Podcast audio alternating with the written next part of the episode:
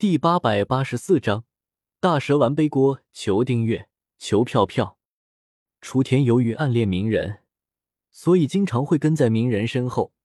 他发现鸣人认下萧协当大哥之后，也特地到萧协的百货商店买过一些东西，所以他也认识萧协。更新快无广告，原来是小雏田啊！没想到竟然会在这里遇到你呢。我是外出收购一些货物。正好路过这里，结果听到这里有战斗的声音，就过来看看了。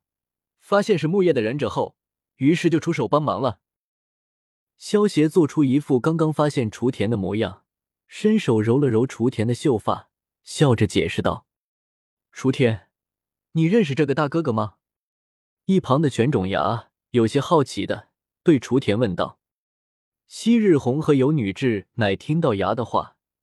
也同样一脸好奇的看向了雏田。萧协大哥是村子里百货商店的老板，不过我也不知道他竟然这么厉害。雏田抬头看了一眼萧协，发现萧协没有露出什么介意的表情，这才小声的对牙他们说道：“大哥哥，竟然只是村子里的商店老板吗？真是让人不敢相信，明明实力那么强。”牙听到雏田的话。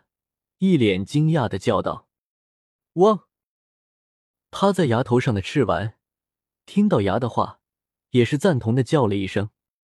萧协见昔日红他们都是一脸疑惑的看着自己，伸手摸了摸雏田的小脑袋，笑道：“我喜欢平稳安定的生活，这一次出手帮助你们，也只是不想看到你们白白死掉。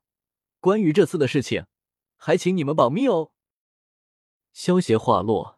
没有理会昔日红他们的反应，而是转身拿起斩首大刀，使出瞬息之术，消失在了昔日红他们的面前。昔日红看着萧邪离开的方向，美眸之中不由得多出了一些异样的神采，轻笑道：“还真是一个强大的隐士呢。”对于萧协的解释，昔日红还是比较相信的。毕竟萧协刚才一掌打死了再不斩，而且看萧协一副游刃有余的模样，恐怕萧协的实力已经达到了影级。昔日红并不认为萧协会是其他忍村派来的奸细，还没有哪个忍村会奢侈的派出一个影级强者去当奸细，更何况萧协在木叶村之中只是一个商店的老板，如果是奸细的话，应该会干一些。更容易打入木叶高层的事情才对啊！雏田雅志乃，今天的事情你们要记得保密，知道吗？昔日红收回自己的目光，转头对雏田他们叮嘱道：“知道了，洪老师。”雏田他们闻言，连忙点头应道：“既然萧协不别人打扰他安稳的生活，那么昔日红红想了想，这件事情。”还是不要汇报给三代火影了，否则对大家都不好。最关键的是，萧协毕竟刚才是为了救昔日红他们才暴露了自己的实力，所以昔日红并不希望由于他们的原因打乱了萧协的生活，甚至有可能会导致萧协离开木叶。萧协跟昔日红他们分开之后，第一时间便赶往了卡多所在的大本营。萧协灭了卡多那群人之后，顺手收走了卡多的财物。做完这些事情，萧协便直接离开了波之国。另一边，卡卡西所在的第七班也已经完成了护送任务，正在赶回木叶的途中。毕竟，一个普通的 C 级护送任务是不会出现敌对忍者的，顶多就是碰到一些土匪强盗罢了。鸣人他们还是能够轻松完成的。哈哈哈，这一次回去之后，我要多吃几碗拉面，拉面，拉面。鸣人第一次完成 C 级任务，想到 C 级任务的报酬之后，显得有些兴奋。白痴！佐助见到鸣人这副模样，忍不住白了他一眼。卡卡西看到鸣人那副兴奋的样子，眼中倒是闪过一丝笑意。不过下一刻，卡卡西突然脸色巨变。身形一动，拦在了鸣人他们的面前。卡卡西老师，你在干什么啊？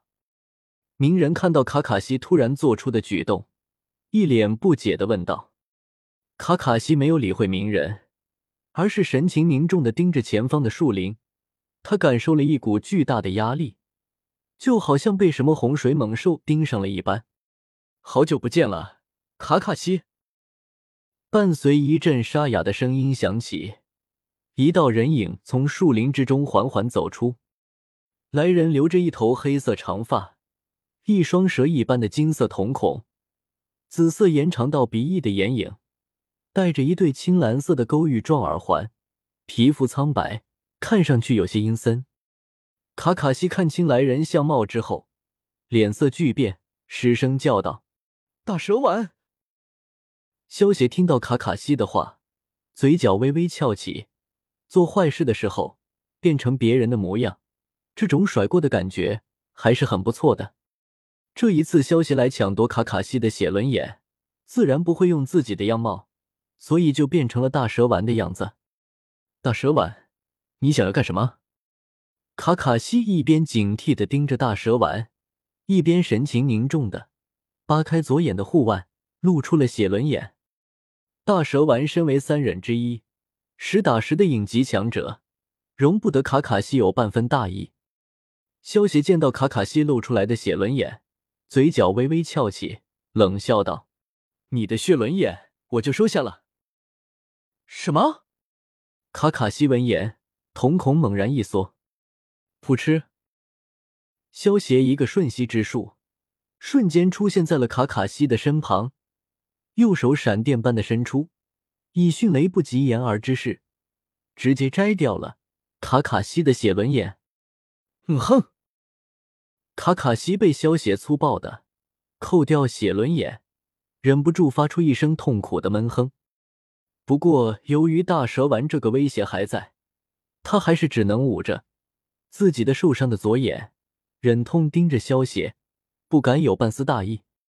萧邪瞥了一眼卡卡西，没有理会他的戒备，身形一闪，瞬间消失在了卡卡西他们的面前。卡卡西老师，你没事吧？鸣人他们跑到卡卡西的身旁，一脸担忧的问道。刚才在萧邪散发出来的杀气之下，鸣人他们三个菜鸟根本连动都不敢动，直到萧邪离开了。他们才恢复了对身体的掌控。我没有事，我们赶紧回木岩。卡卡西见到鸣人他们担心的样子，故作一副轻松的模样，安慰道：“鸣人他们听到卡卡西的话，心中忍不住一阵自责，连忙架起卡卡西，朝着木叶村赶了回去。”